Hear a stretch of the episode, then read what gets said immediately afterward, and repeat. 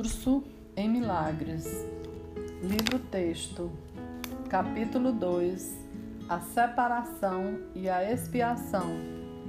Tópico oito, o significado do juízo final.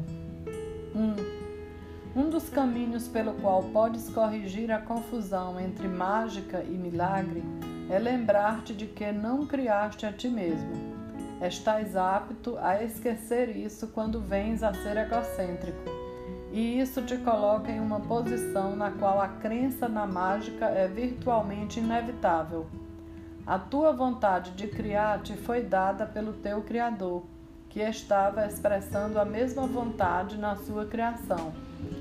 Como a capacidade criativa reside na mente, tudo o que crias não pode deixar de ser uma questão de vontade.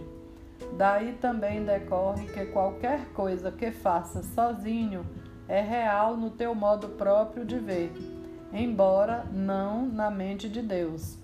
Essa distinção básica conduz diretamente ao real significado do juízo final. dois. O juízo final é uma das ideias mais ameaçadoras no teu pensamento. Isso é assim porque não a compreendes. O julgamento não é um atributo de Deus. Veio a ser só depois da separação, quando tornou-se um dos muitos instrumentos de aprendizado a ser anexado ao plano geral. Assim como a separação ocorreu no decurso de milhões de anos, o juízo final vai se estender por um período similarmente longo e talvez até mais longo. A sua duração, porém, pode ser muito reduzida pelos milagres. O instrumento que encurta, mas não pode, mas não abole o tempo. Se um número suficiente de pessoas vem a ter, na verdade, a mentalidade milagrosa, esse processo de encurtamento pode ser praticamente imensurável. Contudo, é essencial que tu te libertes do medo com rapidez, porque tens que emergir do conflito se vais trazer paz a outras mentes. três. Em geral, se considera o juízo final como um procedimento empreendido por Deus.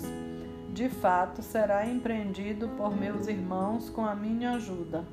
É uma cura final, ao invés de um acerto punitivo, por mais que possas pensar que a punição é merecida. A punição é um conceito totalmente oposto à mentalidade certa, e o objetivo do juízo final é restaurar em ti essa mesma mentalidade. O juízo final poderia ser chamado de um processo de avaliação certa. Simplesmente significa que todas as pessoas finalmente virão a compreender o que tem valor e o que não tem. Depois disso, a capacidade de escolher pode ser dirigida racionalmente, até que a capacidade de, até que a distinção seja feita. Porém, as oscilações entre a vontade livre e a vontade aprisionada não podem senão continuar. quatro. O primeiro passo para a liberdade envolve uma seleção entre o falso e o verdadeiro.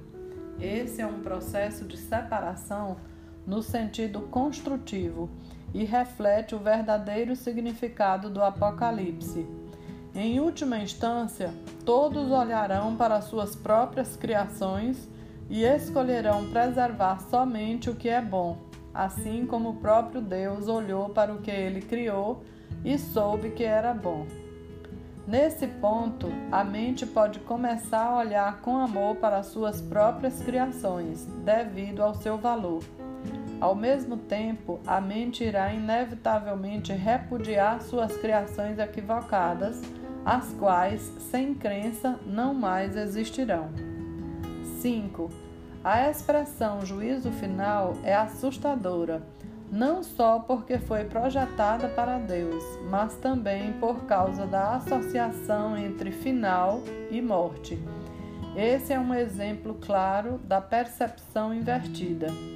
Se o significado do juízo final é objetivamente examinado, fica bastante evidente que é, na realidade, o umbral da vida.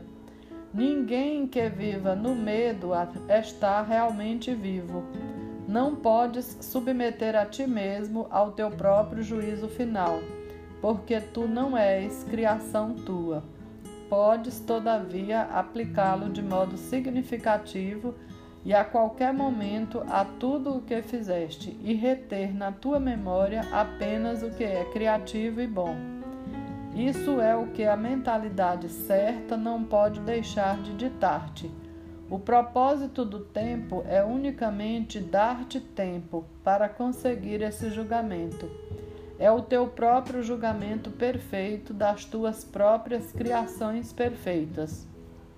Quando tudo o que retens é amável, não há razão para o medo permanecer contigo. Essa é a tua parte na expiação.